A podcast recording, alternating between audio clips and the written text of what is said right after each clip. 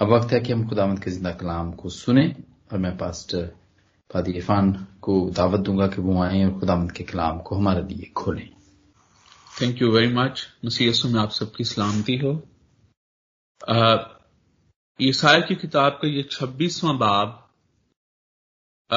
चौबीसवें और पच्चीसवें बाब का तसलसल है। और हमने पिछले अफवाब में देखा कि हम आ, इस हिस्से में खास तौर पर दो शहरों का मुआवजना करते हैं, दो तरह के लोगों का मुआवजना करते हैं।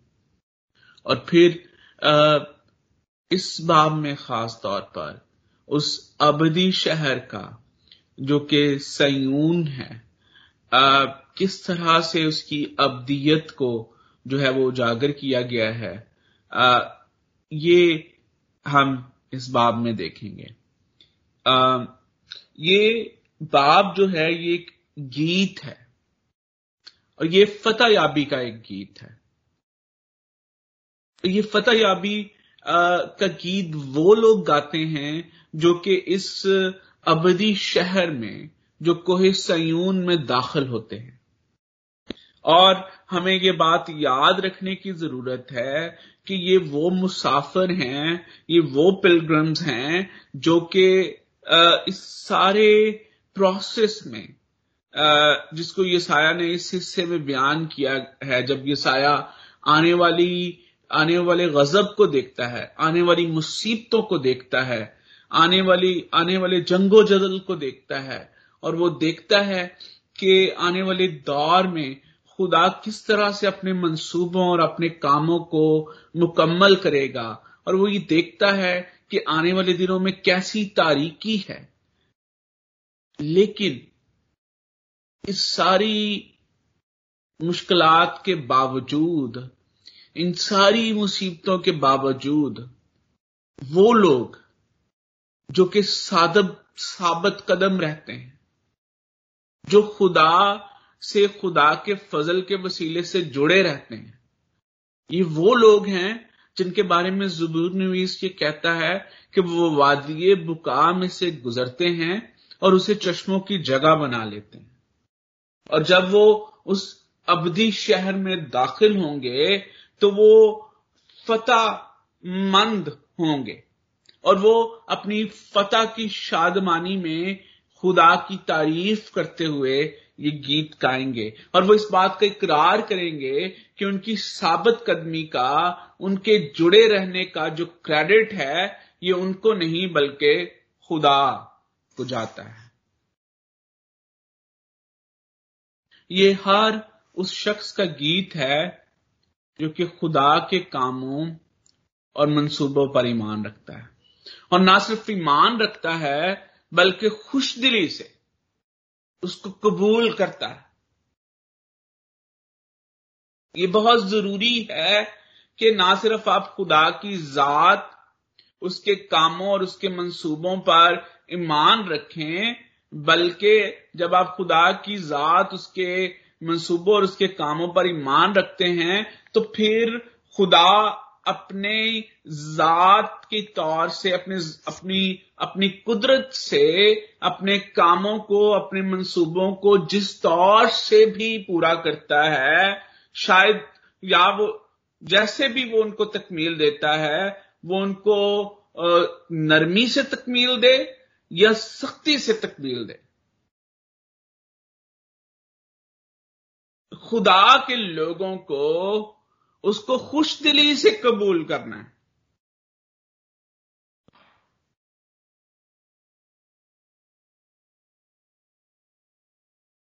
और और ये सबसे बड़ी फतेहमंदी है, ये सबसे बड़ी शादमानी है कि खुदा जैसे भी अपने मंसूबों को तकमील दे रहा है, आप उससे खुश हैं। You are not uncertain. You know the final destination. और ना सिर्फ़ आप आप उस फाइनल डेस्टिनेशन उस अवधि शहर के बारे में जानते हैं, बल्कि आप ये भी जानते हैं, खुदा के कलाम ने आपको पहले से आगाह कर दिया है कि किस तरह से खुदा अपने लोगों को सब्ज़ी शहर में लेकर जाएगा और जब आप पहले से इस बात के बारे में आगाह हैं तो फिर आपको खुश दिली से इसको कबूल करना है।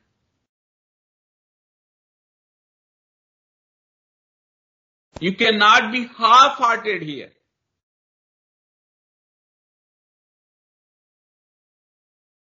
जब हम इस गीत की पहली दो आयात को पढ़ते हैं तो ये बात वाजे होती है कि ये गीत उस वक्त गाने के लिए था और जब इसराइली अपनी सरजमीन पर वापस आते हैं अपने वतन में अपने असली घर में जब वो वापस आते हैं तो वो खुदा की तारीफ़ करते हैं। और ये ए, इस बात का इस बात के लिए वो वो खुश हैं कि वो कोह सयून पर आ, खुदा के लिए प्रस्तिश के हुक्मनामे के साथ अपनी सरजमीन पर खुदा की बादशाहत का ऐलान करेंगे। किसी भी बड़े इवेंट के मौका पर इसराइलियों के लिए खुदा की तारीफ़ के गीत गाना, उसको इस तौर से सेलिब्रेट करना कि खुदा की तारीफ़ की जाए, खुदा की तारीफ़ के गीत गाए जाएँ, ये इसराइलियों के लिए कोई नई बात नहीं है। वो वो जब भी हम खुदा के पाकलाम को पढ़ते हैं कि जब भी उनकी ज़िंदगी में खुदा ने बड़े बड़े काम किए, उन्होंने खुदा की तारीफ़ की। खुदा की तारीफ़ के गीत गाए। ये साया लिहाजा ये साया के लिए यहाँ पर यह बात मामूल का हिस्सा था कि इसराइली जब इस सूरत हाल में खास तौर पर, ये जो ऐसा सफ़र है जहाँ पर, जो कि ना सिर्फ़ उसकी उसकी फितरत ना सिर्फ़ जो है वो इस ज़मीन पर का सफ़र है बल्कि वो आसमान का सफ़र भी है। और ईसाया इस हकीकत को जानता है इस बात से वो आ, इस इस बात को बयान करना उसके लिए ज़्यादा मुश्किल नहीं था कि इसराइली जब अपने वतन वापस जाएँगे वो चाहे इस ज़मीन पर हो या आसमान पर वो खुदा की हिकमत और कुदरत के काम को समझते हुए खुदा की तारीफ़ करेंगे। ये बात बहुत ज़रूरी है कि ईमानदार, चुने हुए लोग खुदा की हिकमत और उसके कामों की कुदरत को समझते हुए उसकी तारीफ़ करें। और जब आप हिकमत और कुदरत को समझते हुए खुदा की तारीफ़ करेंगे, फिर वो तारीफ़ जो है वो रूवर सच्चाई से होती है। और यहाँ पर एक बात याद रखें।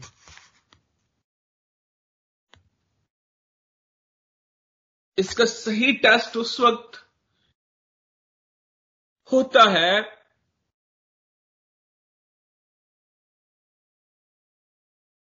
जाहरी तौर पर यह बात आम है कि आप अपनी ज़िंदगी में होने वाले कामों के लिए खुदा की तारीफ़ करें। और हम हम, हम सब अक्सर इस काम में बड़े एक्टिव हैं हम करते भी हैं। जब खुदावंद हमारी ज़िंदगी में काम कर रहा होता है खुदावंद हमारी ज़िंदगी में काम करता है हमें बरकत मिलती हैं हम खुदा की तारीफ़ करते हैं, उसकी हमदो सताइश करते हैं, हर काम को खुदा के नाम से मंसूब करते हैं।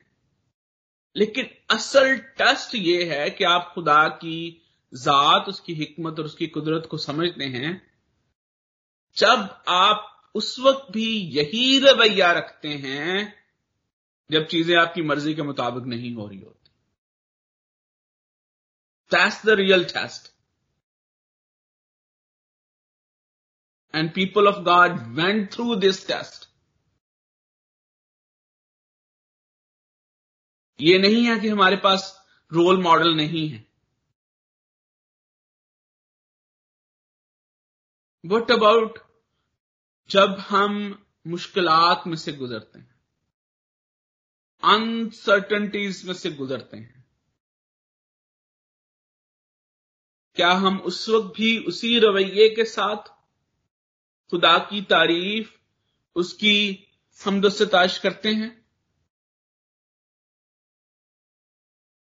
अक्सर लोग मुश्किलात और तकलीफों में जो की जो इलाहियात है, उसको दुरुस्त तरीके से नहीं समझते।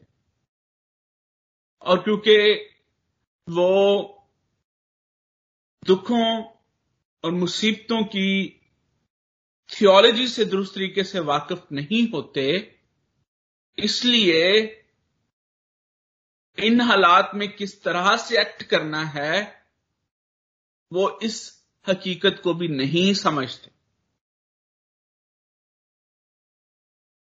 एक आम रवैया जो कि बहुत ज़्यादा मंजर आम पर आता है, वो ये है कि बहुत सारे लोग ये समझते हैं कि मुसीबतें, दुख और तकलीफें, ये हमारे गुनाहों का बायस हैं। बिल्कुल गुनाह की वजह से मुसीबतें, दुख और तकलीफें इस दुनिया में आई। लेकिन ज़रूरी नहीं कि एक ईमानदार गुनाह की वजह से ही दुख, तकलीफ़ और मुसीबतों में से गुजरे।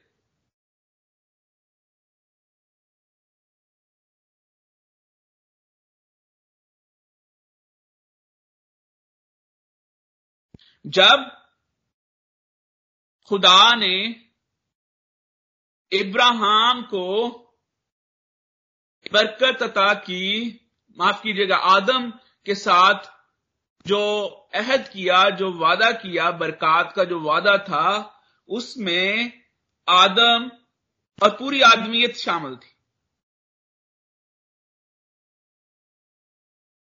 लेकिन उसकी कर्स में भी आदम और सारी आदमियत शामिल थी। और उस कर्स में मुसीबत और मुशक्कत के साथ ज़िंदगी गुजारना भी एक कर्ज थी। और खुदा ने बताया कि यह सिलसिला उस वक्त तक जारी रहता है जब तक आदम दोबारा खाक में लौट नहीं जाता। That's a one thing that we need to understand दूसरी बात वो ये है कि खुदा का कलाम हमें यह बताता है, बाइबल मुकदस हमारे सामने बहुत सारे ऐसे लोगों की ज़िंदगी को भी पेश करती हैं, जो कि जिनकी ज़िंदगी में को हम जो कि खुदा के साथ चलने वाले लोग थे, लेकिन उन्हें मुसीबतों, दुखों और तकलीफों का सामना करना पड़ा। पुराने यादनामे में सबसे बड़ी मिसाल अयूब की मिसाल है। जिस पर एक, जिस पर एक तौर से खुदा फख्र करता है। लेकिन अगले ही लम्हे हम देखते हैं कि अयूब को मुश्किलात और मुसीबतों में से गुजरना पड़ा। नए यादनामे की सबसे बड़ी मिसाल शागिर्दों की और खास तौर पर पालूस रसूल की है। जिसके, जिसको खुदा गैर कौमों में मुनादी के लिए अपना चुना हुआ वसीला जो है वो कहता है और इस्तेमाल करता हुआ चुने हुए वसीले के तौर पर, और जब हम पालूस की ज़िंदगी देखते हैं तो मुसीबतों और तकलीफों से भरी हुई।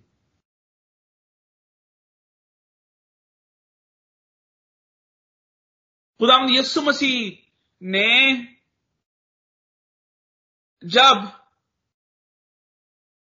अपने पीछे आने की दावत दी तो एक खास बात जो कि यहाँ पर काबिल गौर है, वो ये है कि जो कोई उसके पीछे चलना चाहता है, उसको क्या करना पड़ेगा? उसको हर रोज अपनी सलीब उठानी पड़ेगी।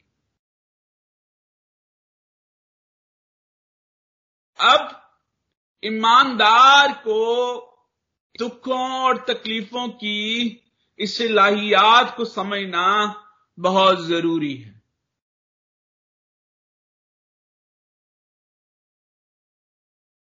खुदा क्यों दुखों और तकलीफों में से गुजारता है?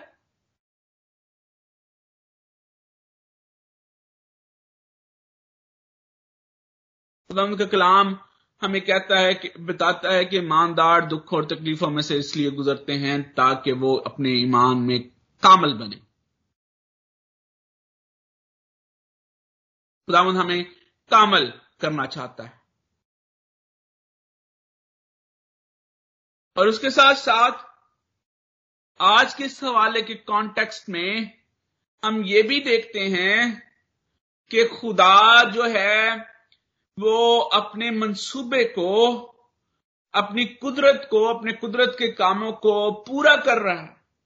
और खुदा का मंसूबा क्या है कि वो यहाँ पर उन लोगों को सजा दे रहा है जो कि खुदा के खिलाफ थे।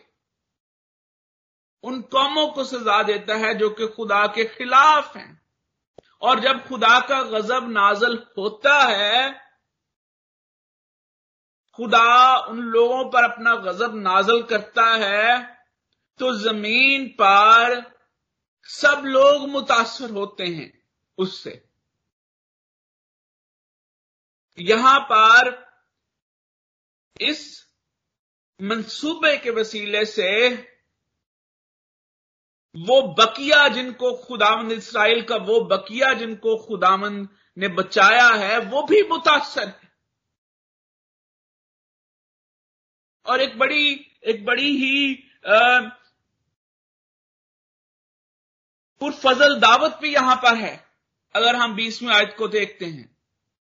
और वहाँ पर खुदा आ, अपने लोगों को यह कहता है कि अपने खलवत खानों में दाखिल हो और अपने पीछे दरवाजे बंद कर लो अपने आप को थोड़ी देर तक छुपा रखो जब तक गजब टल ना जाए।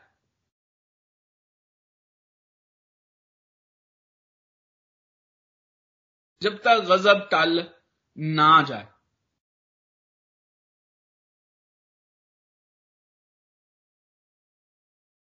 खुदावन के कलाम में लिखा है कि जो आखिर तक बर्दाश्त करेगा, वो नजात पाएगा। बहुत आजकल प्रॉस्पेरस थियोलॉजी के के बहुत ज़्यादा फैलाव की वजह से जो दुख और तकलीफों की लाहियात है, लोग उसको बेहतर तरीके से समझ नहीं पाते। और ये बहुत सारी मुश्किलात क्रिएट करता है। आगे आके ईमानदारों के लिए। बहुत सारे लोग ये समझते हैं कि यसु मसीह के पीछे चलने का मतलब यसु मसीह के साथ चलने का मतलब ये है कि आज से हमारी ज़िंदगी जो है, वो दुखों, तकलीफों और मुसीबतों से बिल्कुल अबव हो जाएगी। Now we will sleep on the bed of roses लेकिन खुदावंत का कलाम हमें बार बार ये आगाह करता है कि मसीही ज़िंदगी तंग रास्ते पर चलने का नाम है। This course is not easy और हर रोज सलीब उठाने का नाम।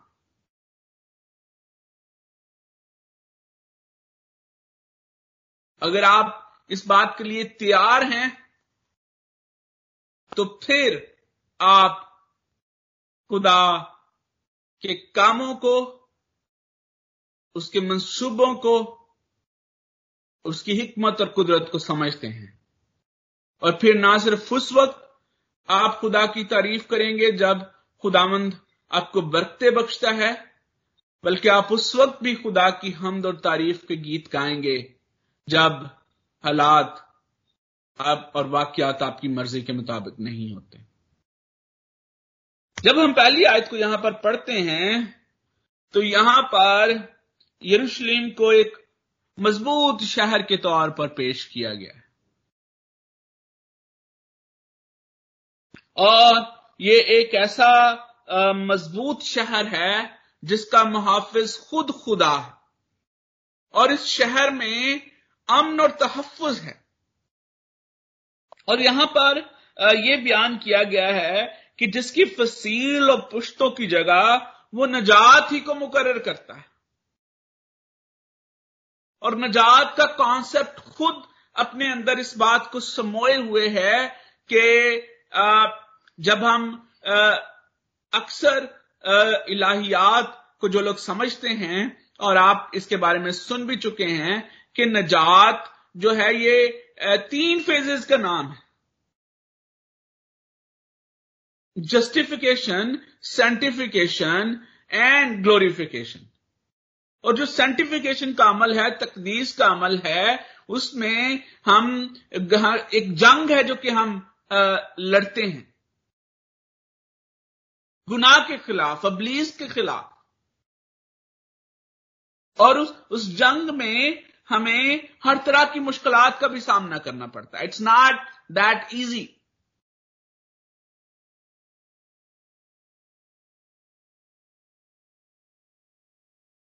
लेकिन ये ये जो शहर है जिसकी वसील और पुश्तों की जगह नजात मुकर है, इस शहर में, इस शहर के अंदर अमन और तहफ़ है। नजात का जो कॉन्सेप्ट है, उसमें अमन और तहफ़ शामिल है। इस जंग के बावजूद, इस कश्मकश के बावजूद, जब खुदा अपने लोगों को अपने लिए चुनता है जब खुदा की मोहर अपने लोगों पर हो जाती है तो वो हमेशा के लिए बचाए जाते हैं, बावजूद इसके कि उनको मुसीबतों और मुश्किलों में से गुजरना पड़ता है। अगर वो खुदा के मंसूबों और उसकी हिकमत को समझते हैं तो वो उस अमन और तहफ़ को हमेशा अपने दिलों में महसूस करेंगे।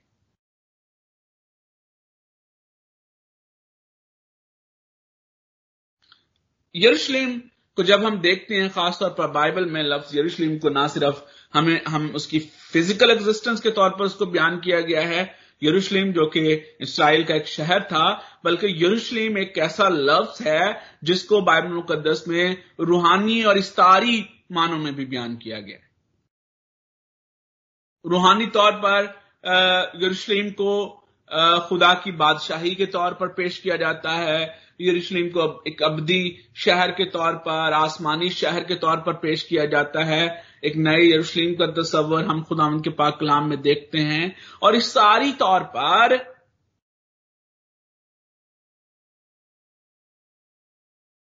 यरूशलेम जो है, ये खुदा की हजूरी को भी पेश करता है।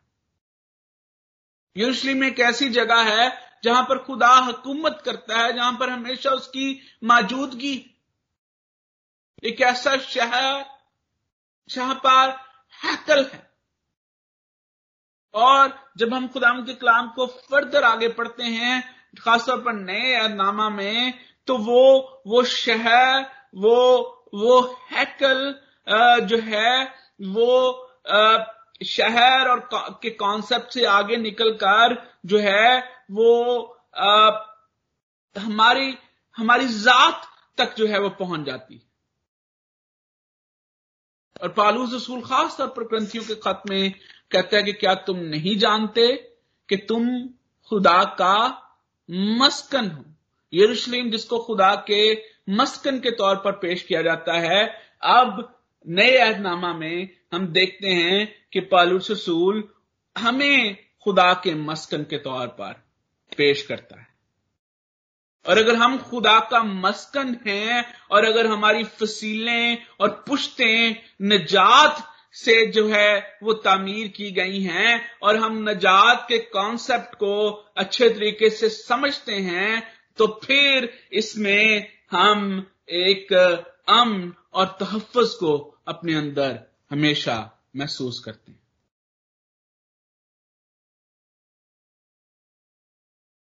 हम हमेशा नजात की शादमानी के गीत गाएँगे।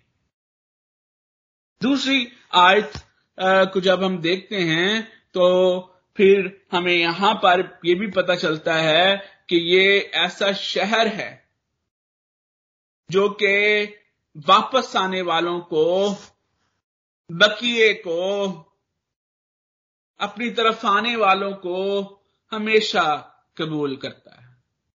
खुदा की बादशाही के दरवाजे वापस आने वालों के लिए, अपने लोगों के लिए हमेशा खुले रहते हैं। जैसे उस बाप की बाहें अपने बेटे के लिए हमेशा खुली थी, जो कि अपना मालो इसबाब लेकर जो है, वो बाप से दूर चला गया। अपनी मर्ज़ी की ज़िंदगी गुजारने के लिए। लेकिन जब वो उस तहफ़ से,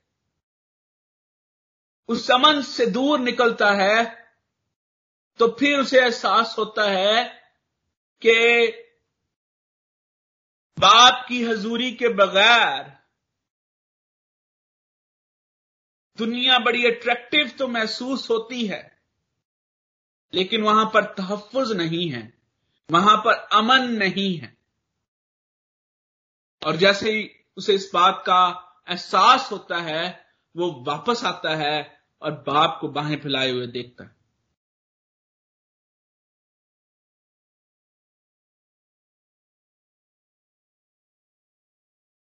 नजात हमेशा के लिए और अब्दी है। जो नजात के फाटकों में से दाखिल होते हैं। खुदावन हमेशा हमेशा के लिए उन्हें नजात बख्शता है। नजात कभी जायल नहीं होती और हमें कभी दोबारा इसकी ज़रूरत नहीं पड़ती।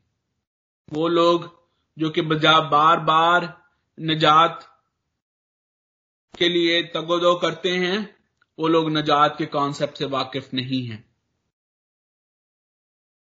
अफसोस होता है जब लोगों को देखा जाता है कि वो नजात को समझते नहीं है और उन्हें हर दफ़ा जब भी ऑल्टर कॉल होती है, दोबारा से निजात हासिल करने की ज़रूरत पड़ती है। खुदा यसु मसीह ने कहा कि जो मेरी भेड़े हैं, मैं उनको जानता हूँ, कोई उनको मेरे हाथ से छीन नहीं सकता। वो जो कि अवधि शहर में दाखिल होते हैं, उनके नाम किताब हयात में हमेशा हमेशा के लिए लिखे हुए हैं। तीसरी और चौथी आयात को जब हम देखते हैं तो इन आयात में खुदा पर भरोसा रखने वालों के लिए, कोई के लिए ये खुशखबरी है कि वो हमेशा सलामत रहते हैं। वो मसीह यस्सु में हमेशा सलामत रहेंगे। और फिर खुदा पर भरोसा रखने की दावत है कि खुदा अपने लोगों को सलामती बख्शता है। खुदामंद अपने लोगों को महफूज रखता है। खुदामंद अपने लोगों को अमन बख्शता है। और साथ में ये दावत है कि खुदा हर सूरत हाल में अपने लोगों को सलामती बख्शता है। और सलामती के कॉन्सेप्ट को समझने की ज़रूरत है आजकल के दौर में। सलामती का मतलब ये नहीं है कि आपके इर्द गिर्द जो है वो वो वाक्यात नहीं हो रहे। आपके इर्द गिर्द जो है वो आ, मुश्किल हालात नहीं चल रहे। कि सलामती ये है कि खुदा आपको इन मुश्किल हालात में भी खुदा ने आपको बचाया हुआ और आपके दिल के अंदर खुदा ने अमन और तहफ़ रखा हुआ है। ये ये सबसे बड़ी बात है। और यहाँ पर ये दावत है कि आओ और खुदा पर इतमाद रखो, क्योंकि खुदा यहोवा अवधि चट्टान है। ये एक ऐसी चट्टान है, ये एक ऐसा महकम कला है, ये एक ऐसा बुर्ज है, जिसमें हमें हर तौर से पनाह मिलती है। एक ईमानदार को इस मज़बूत चट्टान पर नजात का कला तामीर करने की ज़रूरत है। ताकि वो हमेशा सलामत रहे, ताकि वो महफूज रहे, ताकि वो हमेशा अमन और सलामती और फतेह याबी के गीत गा सके। पांचवी, छठी और सातवीं आयात में इस दावतनामे की वजह बयान की गई। रीजन दिया गया है कि खुदा जो जब किस तरह से जो है वो एक्ट करता है। और यहाँ पर बयान किया गया है कि खुदा पर एतमाद ना रखना जो है वो एक किस्म का तकबर और तकबर इस तरह से है कि जब आप खुदा पर ईमान नहीं रखते तो आप अपनी जात पर ईमान रखते हैं। आप समझते हैं कि वो काम जो कि खुदा आपके लिए सर अंजाम देता है, आप खुद वो काम कर सकते हैं। आप उसको खुदा के नाम से, खुदा से मंसूब करने की बजाय अपने आप से मंसूब करते हैं। और ये इंसानी रवैया भी बड़ा कामन है। बहुत सारे लोग बातों से इस बात का इजहार कर रहे होते हैं कि वो खुद पसंद नहीं है। या या वो बड़े हलीम हैं। वो बड़े बड़े बड़े आजिज हैं। लेकिन अपने रवैयों से वो इस बात का इजहार कर रहे होते हैं कि शायद वो ही इस दुनिया में सबसे बढ़कर हैं। जब आप अपनी अपने ज़िंदगी में होने वाली चीज़ों को खुदा से मंसूब नहीं करते तो उसका मतलब है कि आप खुद उसका क्रेडिट लेते हैं और ये तकबर की बात है, घुमंड की बात और यहाँ पर, खास तौर पर इन आयात में खुदा जो है, वो घुमंडियों और मगरूरों को पस्त करने की बात करता है। बाइबल मुकदस इस बात से भरी पड़ी है कि खुदा मगरूरों का मुकाबला करता है। खुदा मगरूरों को पसंद नहीं करता। खुदा हलीमों को पसंद करता है। खुदा शिकस्ता दिलों को पसंद करता है। खुदा झुके हुए सर पसंद करता है। खुदा मगरूरों को पसंद नहीं करता तकबर करने वालों को पसंद नहीं करता।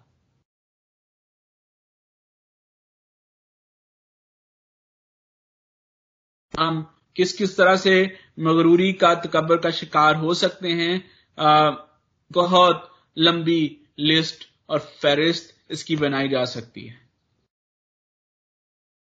लेकिन एक बात जो कि हमें याद रखने की ज़रूरत है, वो ये है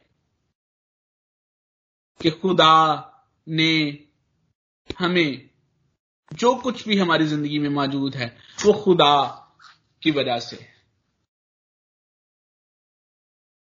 और रास्तबाजी का कॉन्सेप्ट खास तौर पर हमें समझने की ज़रूरत है इस सूरत हाल में। कि निजात का सारा काम, रास्तबाजी, जो भी रास्तबाजी हमारे पास है, वो खुदा की अता करता है, वो मसीह यस्सु की अता करता है। मसीह यस्सु ने हमारी खातर उसको सलीब पर हासिल किया और हम उस रास्तबाजी के वसीले से मुलबस हुए। हम में कोई ऐसी खूबी या कोई ऐसी लियाकत नहीं है कि हम खुदा को पसंद आ सके।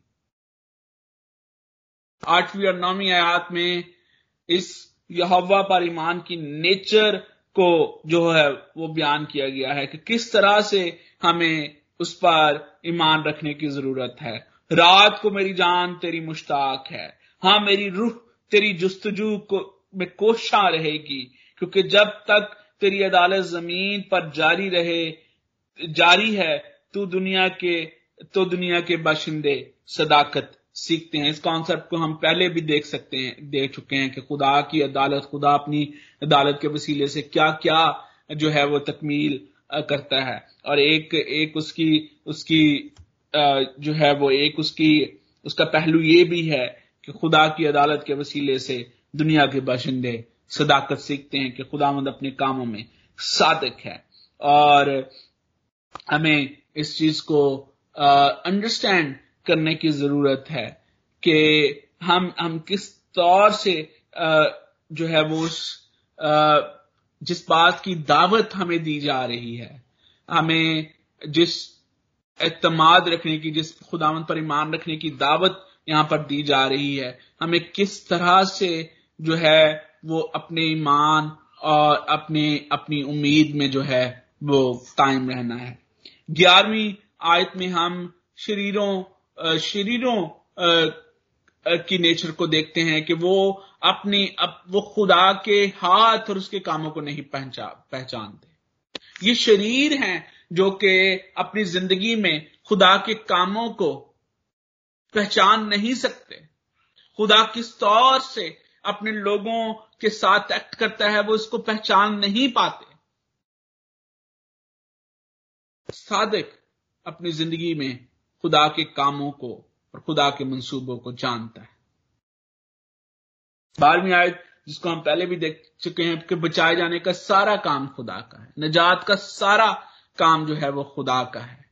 और हमें मसीह यस्सु की रास्तबाजी से हम रास्तबाजी हासिल करते हैं।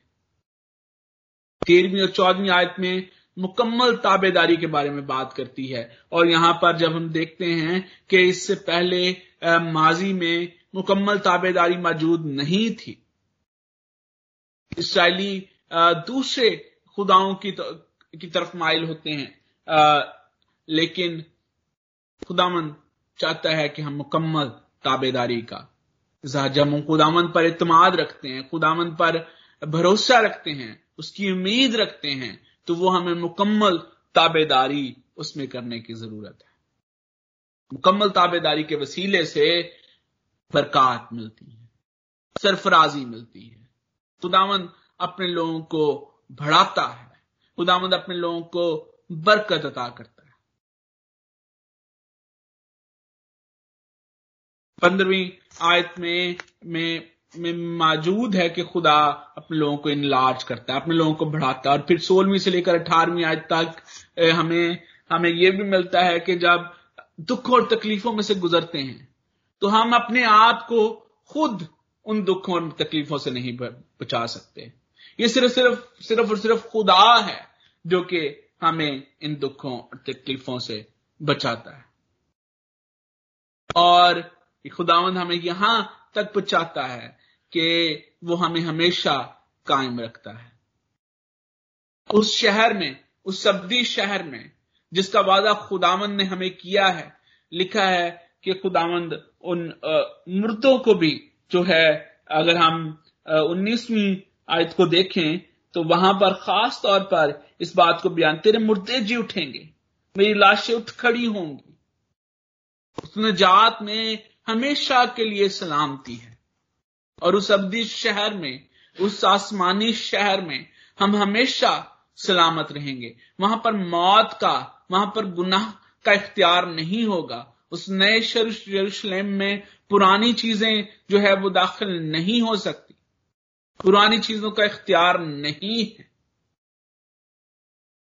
हाँ, जब तक हम ज़मीन पर हैं, हमें इन चीज़ों का सामना करना है। और इसके लिए खूबसूरत हिकमत अमली, जो कि बीसवीं आयत में हमें दी गई है, वो ये है कि हमें खुदा की हिकमत और उसके कामों को समझने की ज़रूरत है। और जब हम हम दुख और तकलीफों में खुदा की हिकमत और उसकी इलाहियात को समझते हैं तो फिर लिखा है कि अपने आप को खलवत खानों में छुपाओ जब तक कि खुदावन का गजब टल ना जाए। हमें अपने ईमान को, अपनी उम्मीद को हमेशा कायम रखने की ज़रूरत है। हमें हमें अपनी अपनी उम्मीद और अपने अपने ईमान को अपने अंदर हमेशा महफूज करने की ज़रूरत है। और जब हम उस ईमान और उस उम्मीद को, जिसमें हम खुदा की हिकमत, खुदा के कामों और खुदा के मंसूबों को जानते हैं, उनसे उनसे अच्छी तौर से हमारी शनासाई है, उनको अपने दिलों में महफूज कर लेते हैं तो फिर हम इन सारी सूरत हालों में से फतेहयाबी के गीत गाते हुए गुजर गुजर जाएँगे। हम शादमानी के गीत गाते हुए इन सारी सूरत हालों में से गुजर जाएँगे। ज़रूरत इस बात की है कि हम उस ईमान और उम्मीद को अपने दिलों में महफूज रखें। और ना सिर्फ़ ईमान और उम्मीद को अपने दिलों में महफूज रखें, बल्कि हम हिकमत और समझ के साथ खुदा के मंसूबों और कामों को जानते हुए अपने ईमान और अपनी उम्मीद को कामल करें, ताकि आप दुखों और तकलीफों में भी खुदावंद की हिकमत और इलाहियात को समझ सकें। खुदावंद आज के इस कलाम के वसीले से आप सबको कसरत के साथ बरकत अदा करें। आमीन। आमीन। थैंक यू वेरी मच भाई साहब। ब्लेस्ड मैसेज के लिए। Thank you very much